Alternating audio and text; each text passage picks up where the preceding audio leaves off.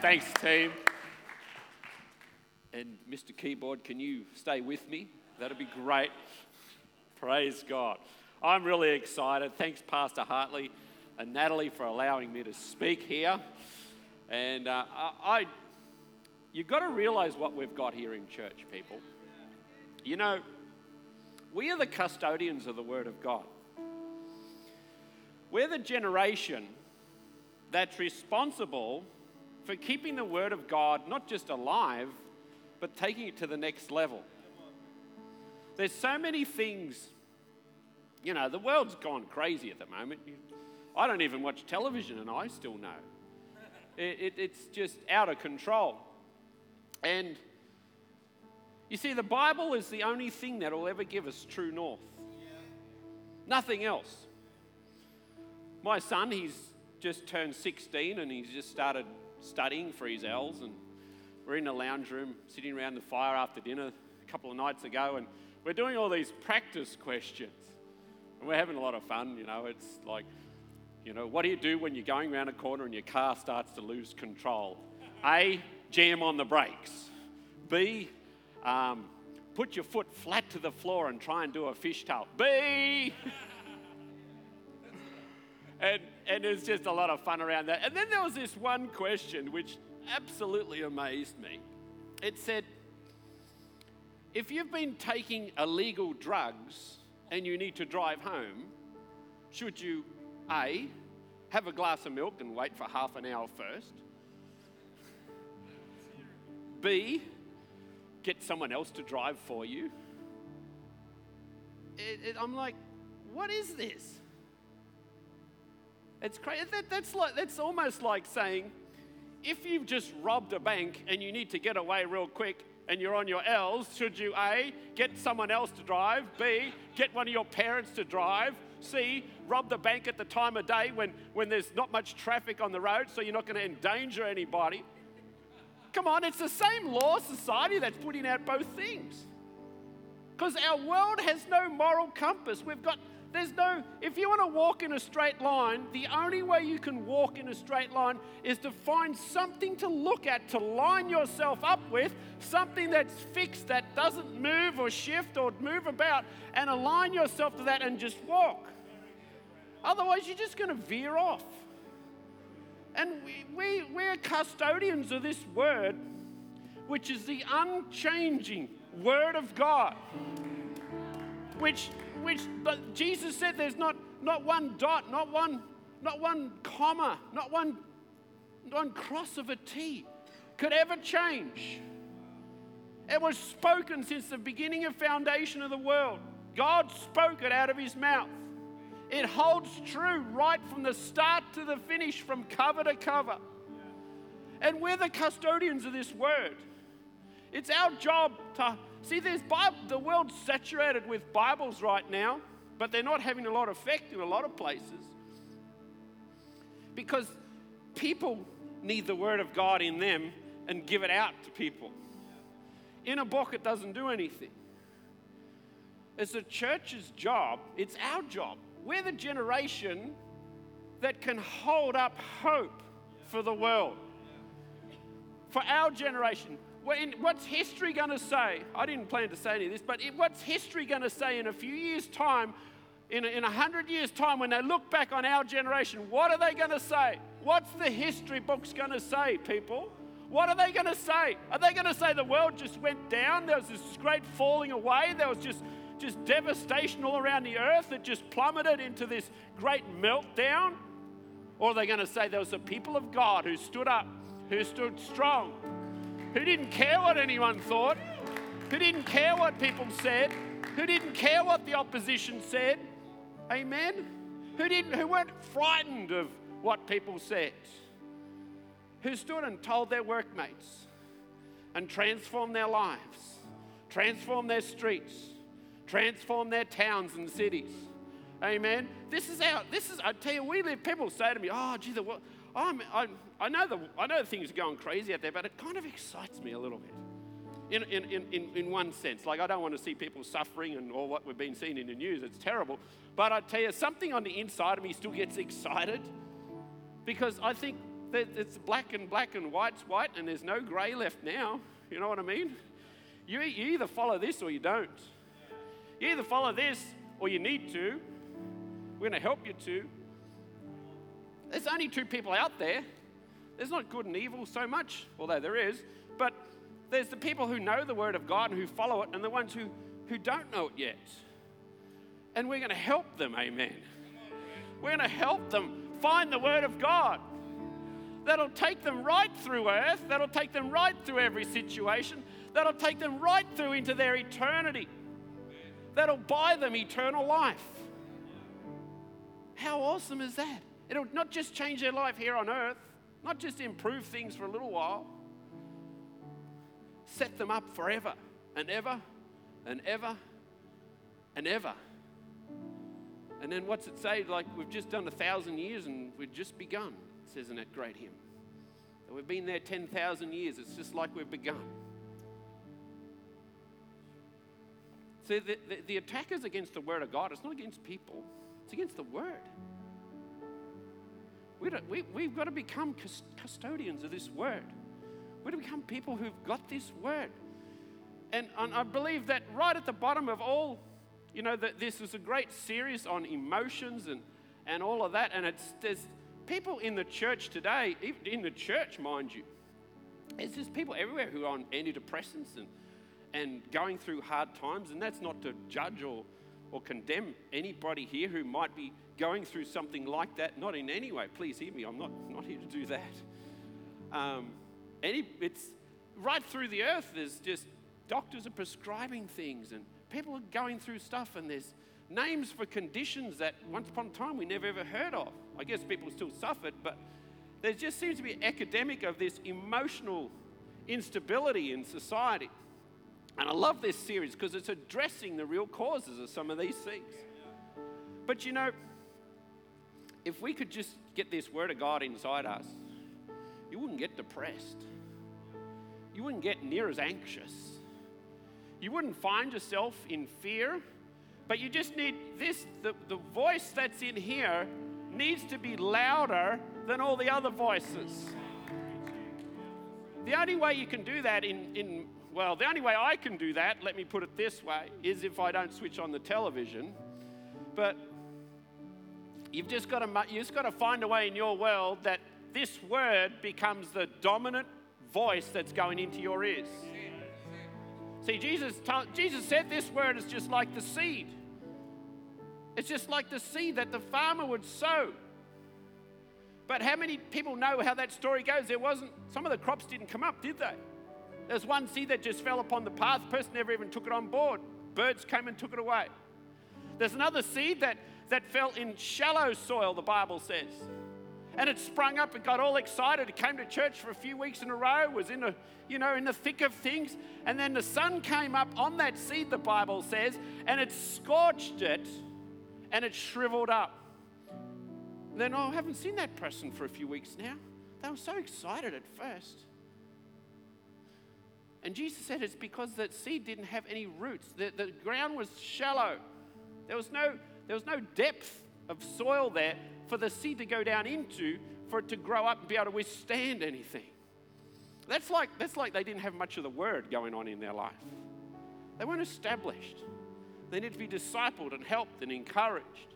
And then there was a seed that fell amongst the thorns. Remember that one? And that was all the other voices.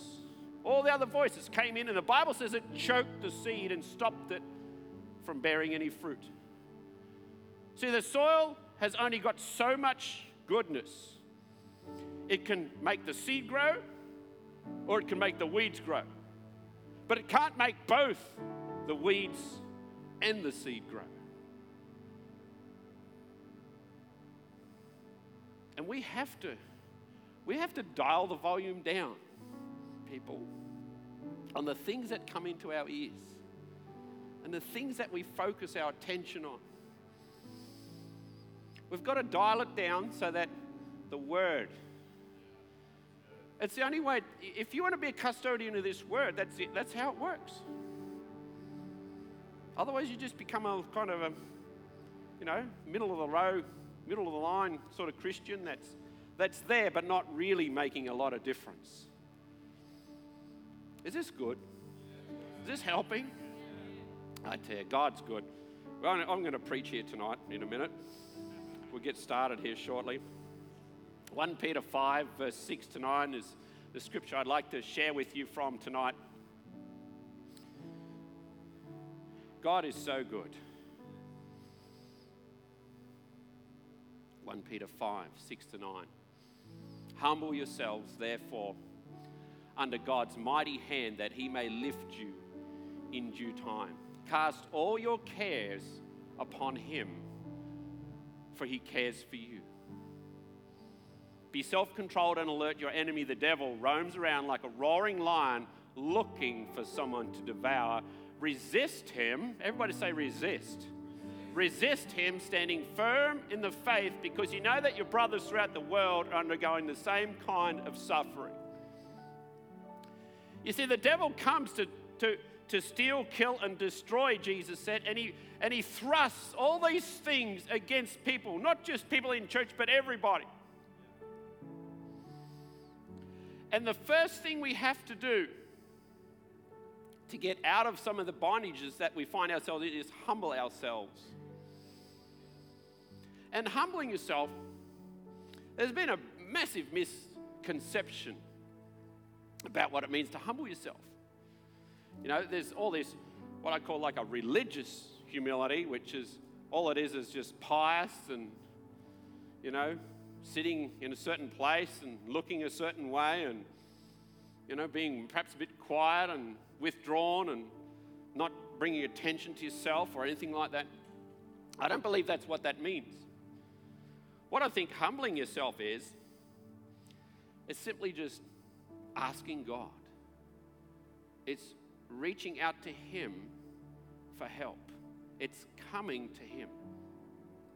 And, you know, I, I when we first moved to Sydney, I had a huge job transition wise coming from the country 15 years ago, back in the year 2000, driving in the Sydney traffic.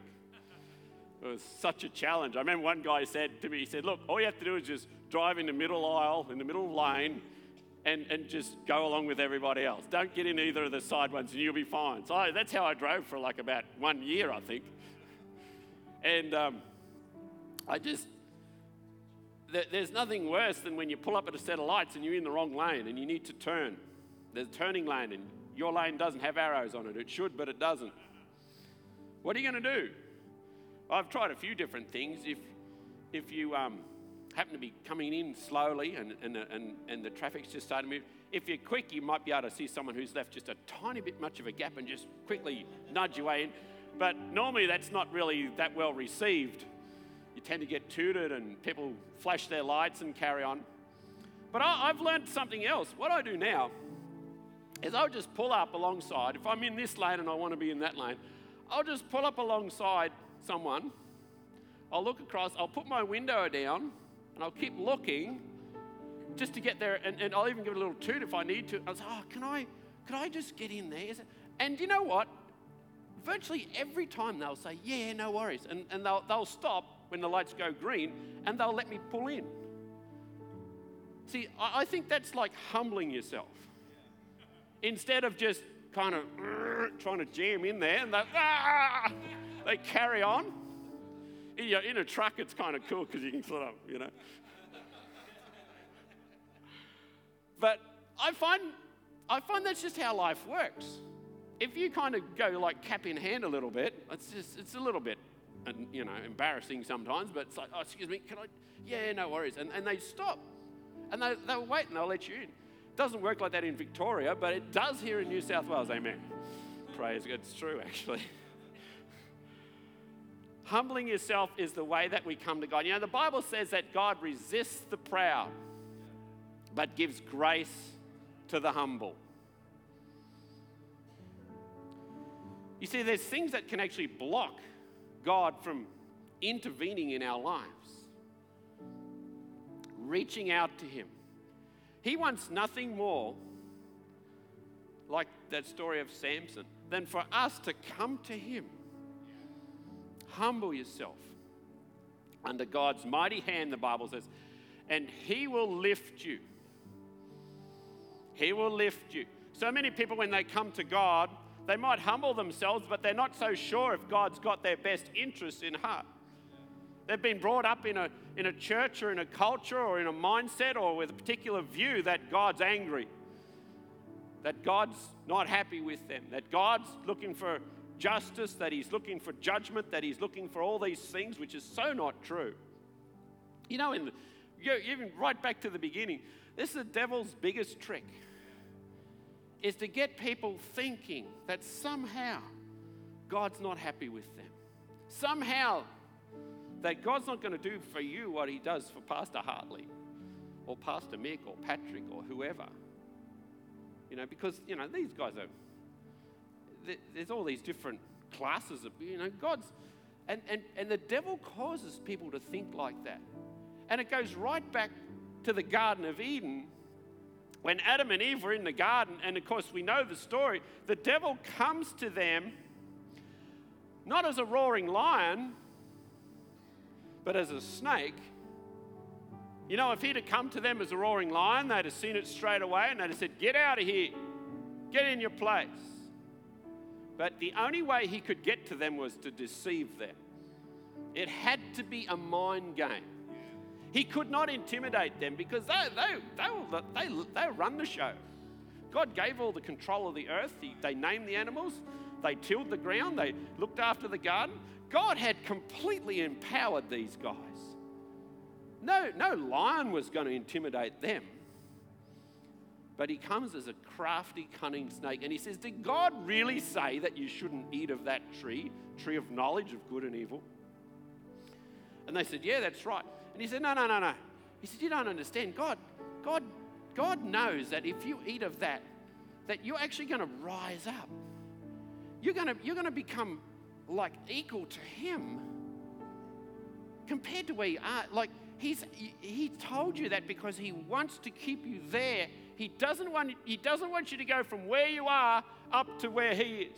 He wants to, he wants to hold. And so the devil sowed this, this lie into people's lives. And they started to believe it because they, you know, they were deceived. And of course, we know the story that they turned, that they followed the word of the, of the devil and, and disregarded the word of God. And God came to them and, and they realized they were naked. And they, the Bible says they sewed fig leaves together and clothed themselves.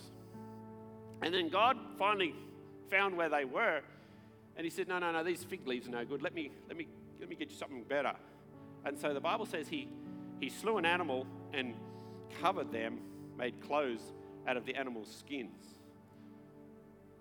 You know, God just, God loved the people right from the start. And, and there's all these different teachings. Some I've heard people teach that God threw them out of the garden and all of this. Now, God just stopped them from eating of the tree of life because that was His mercy, actually. He was being nice because otherwise they would just kept living on and on and on and on and on. And um, I don't know about you, but 110, 115, I'm ready to check out of here. Amen. I'm going for that, but by then I'm ready to check out. I don't want to keep going on and on and on. That's God's mercy. And people misread the word of God. And he, he didn't only, they covered themselves, they tried to hide themselves with this stuff. And people cover themselves up. Oh, if I've got enough Instagram likes or Facebook or things like this, if my popularity is there, well, that's okay. That's the ma- uh, everything else is okay. As long as that's right, I'll be fine. Or they cover themselves up with, you know, if I can just be positive and get through this, we'll be all right. It'll, it'll come. It'll come together. There's all these worldly things that will cover things up. We just sweep it under the carpet. It doesn't really matter. It was only a sm- everybody else does it. Amen. Everybody else is doing that. It's not illegal. There's no law against it. It'll be fine. They just they just put one of these man-made covers over themselves. But I'm telling you here today, there's only one thing that can cover a guilty person's heart. There's only one thing that can cover sin in the life of any human being, and that's the shed blood of the Lord Jesus Christ. That that animal, that that slain skin represented God, pouring that out over them. Jesus was actually there when it happened. The Bible says that in the beginning was the Word, and the Word was with God, and the Word was God. He was with God in the beginning, and by Him all things were made. Jesus was right there, and God was looking at him, and he, and, and he shed the blood, and He said, This is your blood. This is the blood of Jesus. Now we're putting it on these people. We're not just going to cover them, but we're going to fix it.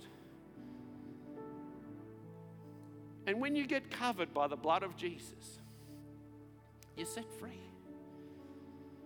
You're born again. You know, I just find myself everywhere I go just preaching the gospel. How it sets people free. There's a story I love to tell about being born again. There was this this old bull. This farmer had this old bull. I, I like this story. Maybe I'll relate to it. This farmer had this old bull out in his back paddock. And it was a mean, angry, cantankerous bull. It would, it would plow through all his fences. He'd have to get it and retrieve it from his neighbor's property. It would charge after all the other animals and injure them. It would charge after him. It would headbutt the ute. It would do all kinds of crazy things. And one day, this bull was just sitting there eating some grass out in the back paddock, thinking to itself, and the bull saying, You know, I've been really, really mean. I'm pretty bad, actually. But I, I think I'll change. I'm going to change. And he saw some of these sheep running past, and he said, That's it. I'm going to be like a sheep. They just run along, they all follow each other, they all get along good. They go where the farmer wants them, they just eat the grass, they don't carry on or make noise or don't cause any troubles at all. I'm going to be, in fact, I'm just going to believe that I'm a sheep. I'm just going to focus and concentrate and just believe that I'm a sheep. I can, I can act like a sheep. I can actually take on the identity of a sheep. I'm going to believe, believe, believe, believe. You know, you know how these people do it? They just meditate on things. I'm just going to believe, believe, believe that I'm a sheep. And that was fine. And the bull went for like two weeks and he hadn't done anything wrong, hadn't smashed any fences, hadn't chased any, hadn't lost his temper once.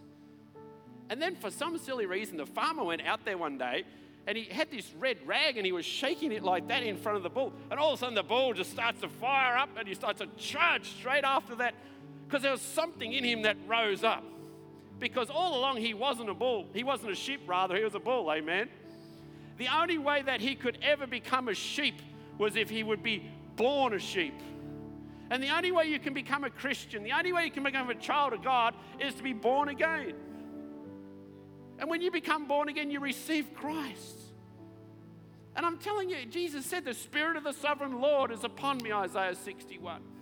Because the Lord has anointed me to preach good news to the poor. He sent me to bind up the brokenhearted, proclaim freedom for the captives, and release from darkness to the prisoners to proclaim the year of the Lord's favor and a day of vengeance of our God, to comfort all who mourn. I tell you, when the Holy Spirit gets upon people, He sets them free. He wants to heal their emotions. Where am I up to? It's not up there. What was the last thing I just said? Isaiah 61. To provide for them, those who grieve in Zion, bestow on them a crown of beauty instead of ashes, the oil of gladness instead of mourning, and a garment of praise instead of a spirit of despair. They'll be called oaks of righteousness, a planting of the Lord for the display of his splendor. I'm telling you, God wants to set people free here tonight of emotional things. God wants to set people free here of pain in their bodies. So I, I, I, guarantee, without a shadow of a doubt, could be as much as 80% of people that we see healed every weekend are healed as a result of the Holy Spirit touching on an emotional condition in their life. Something that's happened that's released and God's interested in the whole person. He's interested in our emotions. You know, the Bible says the kingdom of God is not about eating and drinking, it's about righteousness, peace, and joy. in the Holy Ghost. I'm telling you, God wants to take out some things and put in some other things. Amen. He wants to take hardship out. He wants to put freedom in. He wants to take, he wants to take heaviness out and put like a garment of praise, like a spirit of joy. Wants, he, wants to, he, wants to, he wants to push that into people here tonight. They will be called oaks of righteousness, a planting of the Lord. You know, some people depression and things get upon people so much that the future just looks dark. They can't possibly, and you might be here tonight. I'm not going to embarrass anyone. I'm not going to ask you to put up your hand or anything, so don't worry. But you might be here tonight, and it's, it's like it's like the future looks so dark. You think, well, how could how could anything ever come of my life? Because of what's happened and just how I feel right now.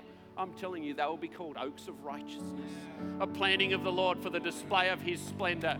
Amen. They'll rebuild the ancient ruins, restore the places long devastated. Come on, God's got a mission for every person here tonight. Sometimes the greatest way to get out of, out of a dark place is just to find the mission that God has for you.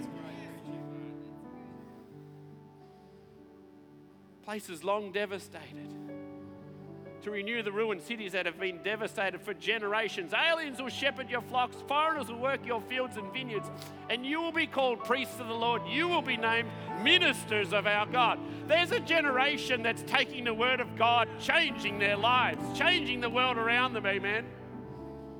It starts with the Holy Spirit coming upon you. It starts with you humbling yourself, reaching out to Him